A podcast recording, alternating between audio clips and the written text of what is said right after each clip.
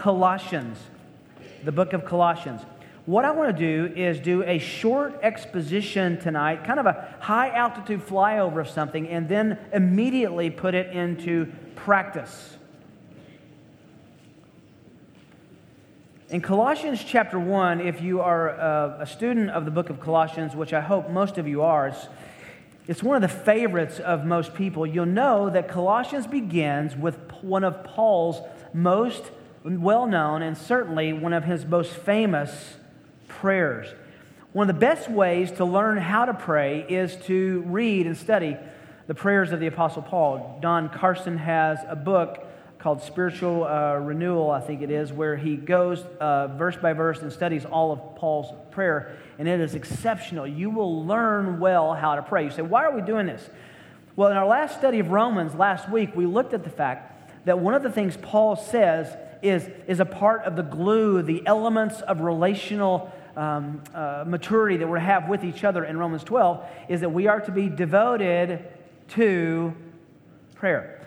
Now, that, that's such a sweet little phrase, and you can almost rush over it without stopping to see that there is a world of instruction in that little phrase, devoted to prayer. One of the things that I want us to begin doing, especially on Sunday nights, is spend some time corporately praying for each other and praying for specific things that we can as a body. If we ever, I know we're growing, I know we're expanding the worship center. That's great. That's wonderful. Thank you, Lord, for that growth. But if we ever stop growing in depth at the expense of growing in breadth, I think we're missing the emphasis of New Testament fellowship. But how do we pray for one another? To be devoted in prayer, we learn that prayer is a learned behavior, right? It's something that the disciples said to the Lord, teach us to pray, meaning they didn't know how to do it as well as they wanted, and certainly they didn't know how to do it as well as they had heard the Lord Himself address the Father. Well, I want you to look for a moment. We're going to read uh, from verses 3 down to verse 14, and, and I want to cover just some highlights of Paul's prayer as a little bit of a skeleton for how to pray, or at least how to pray better. Paul says, We give thanks in verse 3 to God, the Father of our Lord Jesus Christ, praying always for you. That's a that's a pretty intense little phrase, praying always for you. Wouldn't it be great to be able to say that to someone or have someone say that to you and have a degree of sincerity in that? Praying always for you. Since we've heard of your faith in Christ Jesus and the love which you have for all the saints, because of the hope laid up for you in heaven of which you previously heard the word of truth, the gospel, which has come to you just as it has in all the world also. It's, it's constantly bearing fruit, increasing. I love that. This fruit is sprouting in their hearts and it's, it's growing, it's increasing, even as it has been doing in you since the day you heard of it and understood the grace of God in truth. Just as you learned it from Epaphras, our beloved fellow bondservant who is a faithful servant of Christ on our behalf, and he also informed us of your love in the Spirit. For this reason, since the day we heard of it, we have not ceased to pray for you and to ask that you may be filled with the knowledge of his will in all spiritual wisdom and understanding, so that you will walk in a manner worthy of the Lord to please Him in all respects, bearing fruit in every good work and increasing in the knowledge of God, strengthened with all power according to His glorious might, for the attaining of all steadfastness and patience, joyously giving thanks to the Father who has qualified us to share in the inheritance of the saints in light.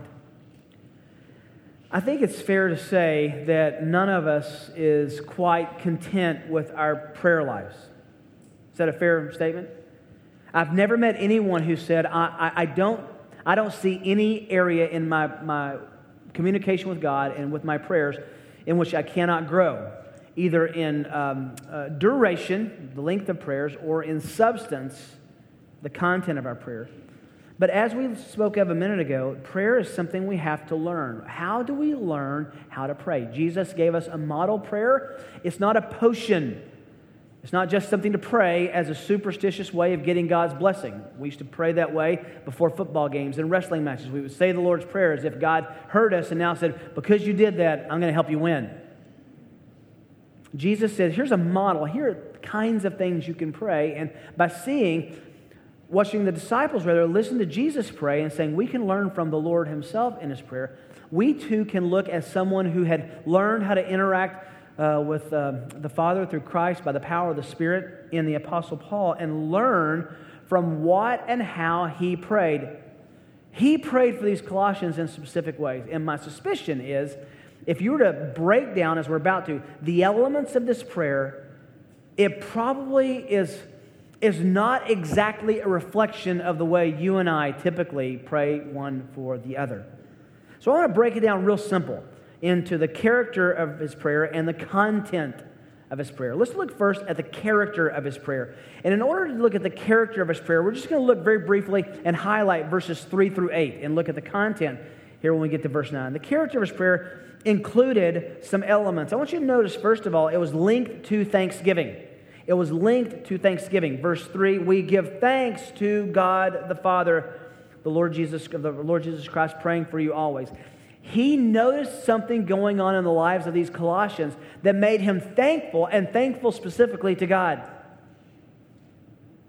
Having the awareness and the insight to see the grace of God in, in our friends and our brothers and sisters and the people in the church is a developed sense. It's an ability to see that God's grace is operative and at work in a person's life was rooted in thankfulness. He saw what he was thankful for. He knew that they were faithful to the gospel. You can read verses 3 through 8 and see so many elements of their understanding of, application of, and faithfulness to what they believed about Jesus' death, burial, and resurrection for them. This is, this is convicting to me because Paul was interested, deeply, deeply interested, deeply aware in the spiritual realities in the lives of these Colossians. So, one of the things that we have to stop and ask ourselves if we're going to increase our, our um, effectiveness and our satisfaction in prayers is do we understand the grace of God and the, the, the challenges or the problems in the people's lives around us because we're so interested, we know how to pray specifically for them? Which leads to number two, it was informed. He says, For this reason also, since the day we heard of it, Paul knew what was going on in the lives of these friends at Colossae. He'd heard about it. He was interested in it. He sent word, sent for word to be taught, uh, brought back to him. He had the Colossians on his prayer list, and it sounds like he was receiving regular reports of how his prayers were being answered. You know, I think about if we're seeking the the, uh, the depth of knowledge about each other, if we're informed about each other's lives well enough that we know if God is indeed answering the prayers that we're praying. It's one thing to pray for someone, it's something else to follow up and see if God has answered it. I, I probably told you 10 times, and I'll probably tell you 10 more. Uh, uh, something that just rocked my world. I had graduated from the Master's Seminary in 1992 and went back uh, just a couple years ago to a shepherd's conference and uh, I think it was the last one that my friend, my, one of my um, uh, excellent teachers, Dr. Jim Rosscup, uh, had attended. And I saw him on the, uh, on, on, the, the patio, and it's a little embarrassing. He said, Rich. He, I, I, I corrected him and said I go by Rick probably a hundred times, and he still called me Rich. I don't think he liked the name Rick particularly, so he just, hey, Rich, how are you doing?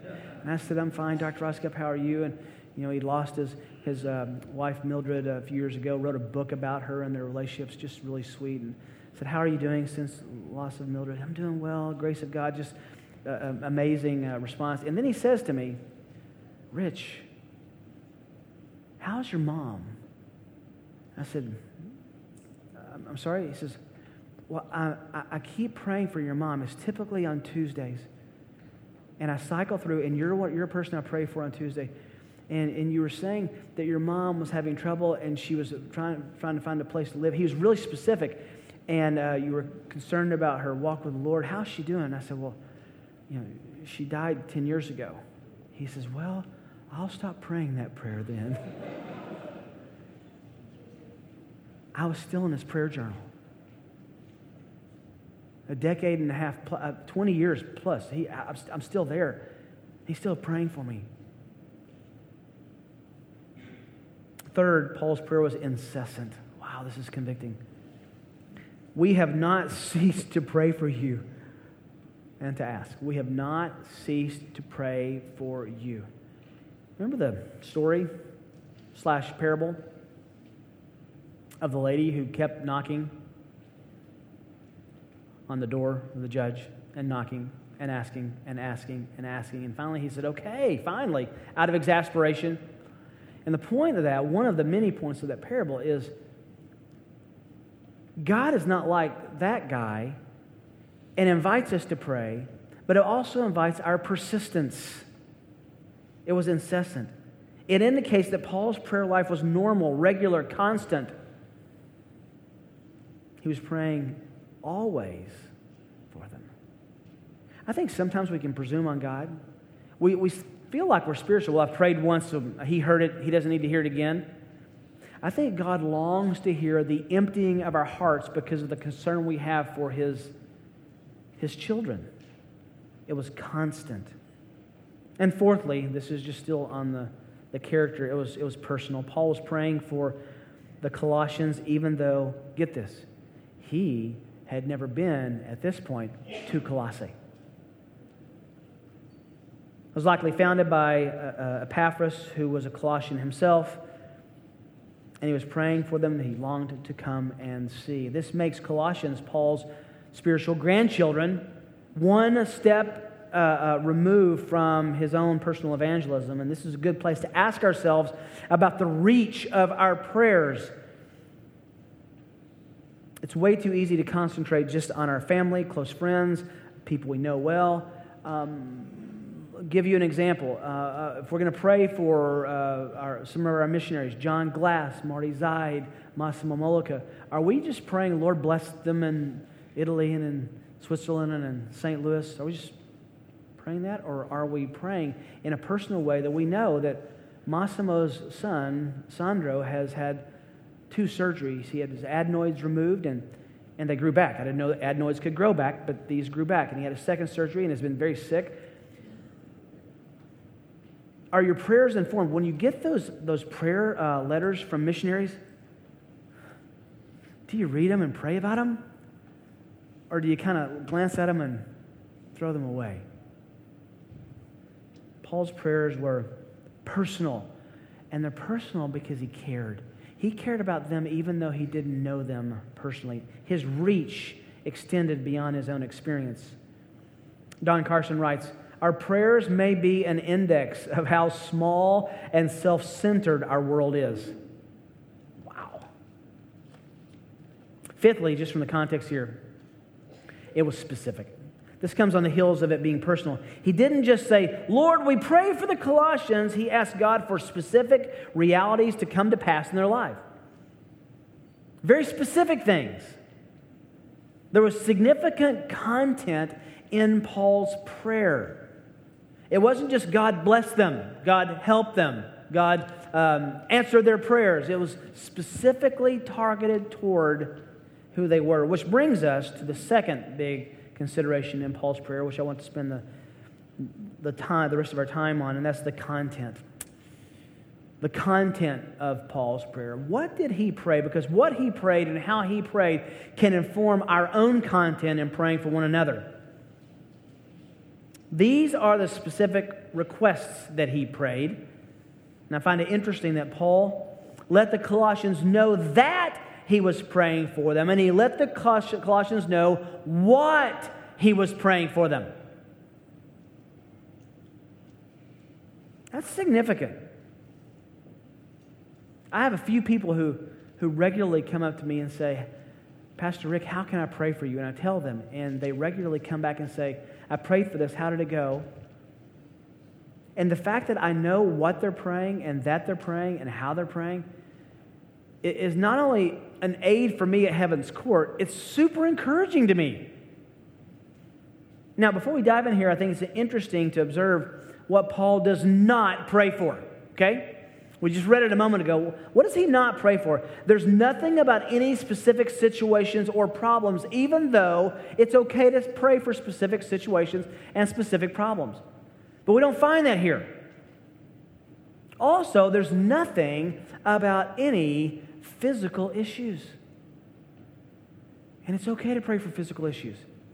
Look, if I have a physical issue, I hope you pray for me. And I'll certainly pray for you. And I'm sure Paul would pray for them if they were on his mind and on his heart. But those weren't the primary focus of his prayer. Said another way, Paul prayed more for souls than he did for bodies. And I look at my own prayers sometimes and I wonder if I pray more for bodies than I do souls. So, what did he pray for? What's the content of his prayer? Well, first of all, verse 9 tells us he prayed for their thinking. He prayed for their thinking. Parents, you want a great way to pray for your kids from the time they begin uh, uh, saying their first words all the way up? Pray for their thinking. Verse 9 says, We've not ceased to pray for you. Praying for you always, we already saw. Now he says, We've not ceased. We've not stopped praying for you. And ask that you may be, get this, filled moved along literally like the wind moves a sail, filled with the knowledge of His will in all spiritual wisdom and understanding. All of that, you can put equals thinking. He understood something that we tend to forget, and that is that Christian, Christianity is fundamentally a thinking and rational religion. It involves thinking and knowing for the purpose of being and doing. Look at the three words here knowledge, wisdom, understanding. You see those words? These are all mental, these are thinking categories. Word knowledge, epignosis, it means true knowledge. In the New Testament, it's uh, used of intensive religious and moral knowledge which comes to appropriate faith in Christ. That you know what you need to know. All spiritual wisdom means discernment. Simply knowing what to do and why to do it. Two sons off at college and was just praying for them. This very prayer, Lord, give them spiritual wisdom to see with spiritual eyes and know spiritual values and understanding, literally spiritual understanding, thinking biblically or rightly about God, life, people, about tragedy, about disappointment, about anything and everything. This goes back to our old what do I feel? What do I think? What do I know?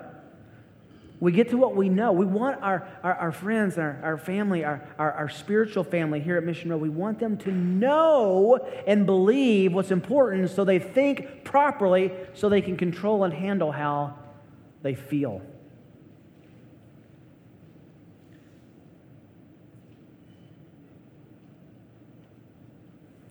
Look back at the text for a second. The knowledge of his will. Remember what we studied in Romans 12? Romans 12, 1 and 2 talks about God's will, that you would know or prove what God's will is. That's simply knowing what God wants from and in our lives. And it's not a mystery. Too often, we, we, we look at God's will in terms of should I go here or do that, or God's will is more categorized by, by being and deciding and living and moral decisions.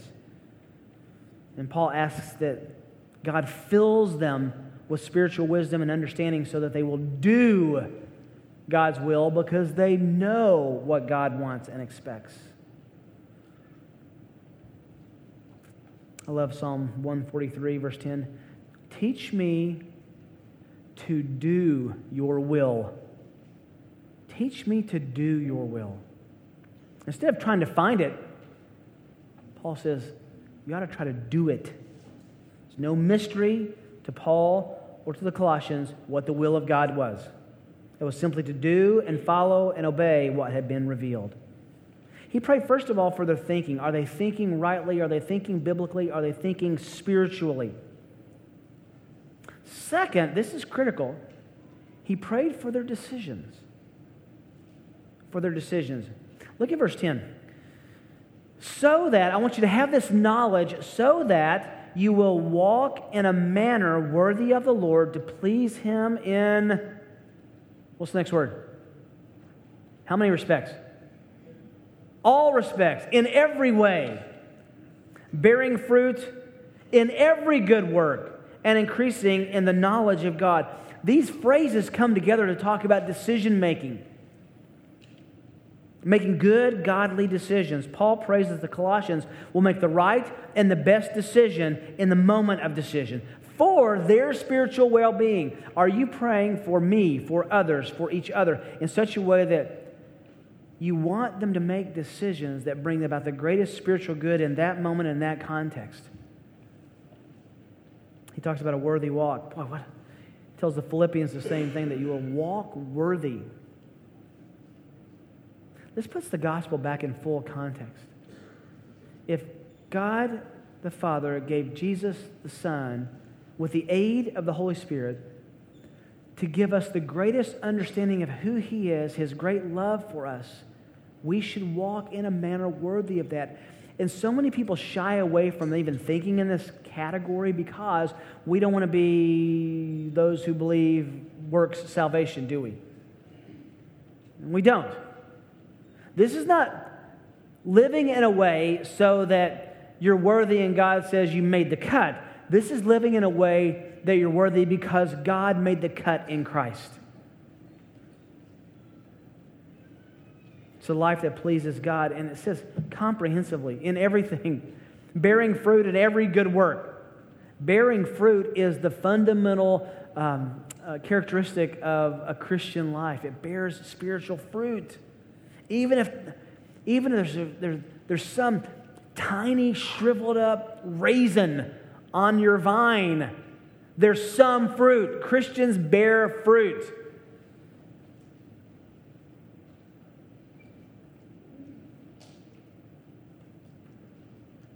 Thirdly, he prayed for their steadfastness. I love the old word stick to itiveness. It's the same idea. He prayed that they would stick with it, be steadfast. Verse 11 strengthened with all power according to his glorious might for the attaining of all stick to itiveness or steadfastness. This word patience is probably not the best way to translate. It's literally endurance, the ability to remain long under a difficulty. That's the idea here. We've seen this concept already in Romans. He prayed that they would be steadfast. This is a prayer that they would stick to their spiritual understanding and their understanding of God's love and will for them, even, even in difficulty. That they would have the power of God through the prayers of Paul, and others to have steadfastness when life got difficult, when life got tough. You don't need steadfastness if it's easy. You don't need endurance or patience if it's easy. Again, steadfastness is hupomone. We just saw it in Romans last week. To remain under a difficult circumstance, to live there. And this word for patience means a state of emotional quietness in the favor in the face of unfavorable circumstances. Prayer here is for sustenance, staying with it, not giving up, being steadfast. And sometimes this is hard to say, all right? That's in my notes, so I'm going to say it, okay? I'm just going to read it.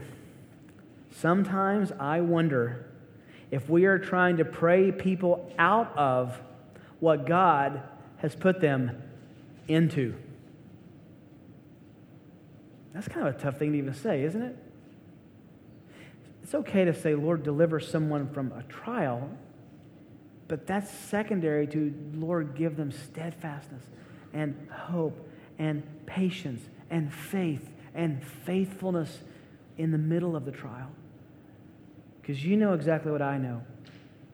James 1 says that he gives us these trials to increase our maturity and growth, right? And you know what I know about God? Is if you don't pass the test, he is sure to bring you another one. So let's not pray people out of trials until we pray that they are faithful and learn what God is shaping them to be in the midst of those trials. And fourthly, this is kind of the overarching praying for their worldview or their outlook, verses 11c through 14. It's interesting. You put the word joyously in verse 11, put that with verse 12. Joyously giving thanks to the Father who has qualified us to share in the inheritance of the saints in light. For he rescued us from the domain of darkness and transferred us, moved us from the kingdom of that darkness into the kingdom of his beloved Son, in whom we have salvation, redemption, the forgiveness of sins. It's the worldview. Do we understand that we are citizens of a heavenly kingdom? That we are, as the old spiritual says, just a passing through. This isn't it. And as bad and as hard as life would get for us, for a Christian here on earth, Paul says, I compare the difficulties of this world. Remember, we told the Corinthians, the Colossians, I compare these difficulties with eternity, and it's nothing. It's a worldview. It, it's, a, it's a way we look at life and look at the world, and we remember that we are part of the heavenly kingdom. He's transferred us out of this dark world into that inheritance of the saints in light. Verse 14 is interesting. We, we have redemption, we have the forgiveness of sins. Do you ever weary? Do you ever grow. Um, bored, can I say that? With the simple reality that you've been forgiven of all your sins if you're a Christian? That thought becomes mundane or boring only when we forget that God is God and hell is real. When we forget that God is the eternal judge and hell is an eternal reality. And then our worldview that we've been transferred, out, transferred from that kingdom into his kingdom begins to help us to see that this isn't our world. This isn't my property. This isn't my, my uh, uh, definition of existence. One day, you will close your eyes for the last time. God has determined the last beat of your heart already. Psalm 139, he's already written, already written your days in a book. He knows, think of this, he knows the day of your death. He knows the day of your homegoing. We are a part of a kingdom that's just introduced now, and upon our death will be introduced in reality. Faith will become what? Sight. That changes how we look at this world. That changes how we think about politics. That changes how we pray about one another. We pray that our worldviews are increasingly sharpened and focused to understand who we are, where we are, and where we'll be.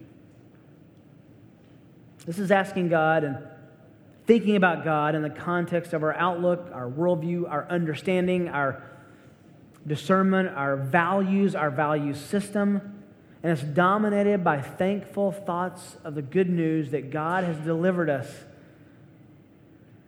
from hell to heaven, from darkness to light.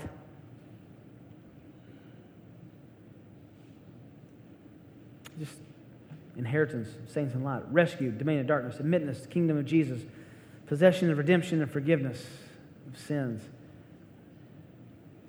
does that occupy something you would give thanks for? For people here at Mission Road? I mean, just here's a good exercise. Just find someone tonight that you haven't maybe prayed for before. And maybe on the way home, just thank God that they have a testimony of faith in Christ. Thank God for saving them We sing, Thank you, God, for saving me. Great song. We should do that. Have you ever stopped to thank God for saving the people who are your brothers and sisters? That's a pretty intense prayer. Now, we could spend, as we say so many times, weeks and weeks on any one of these phrases, couldn't we? Question is, how are we praying for one another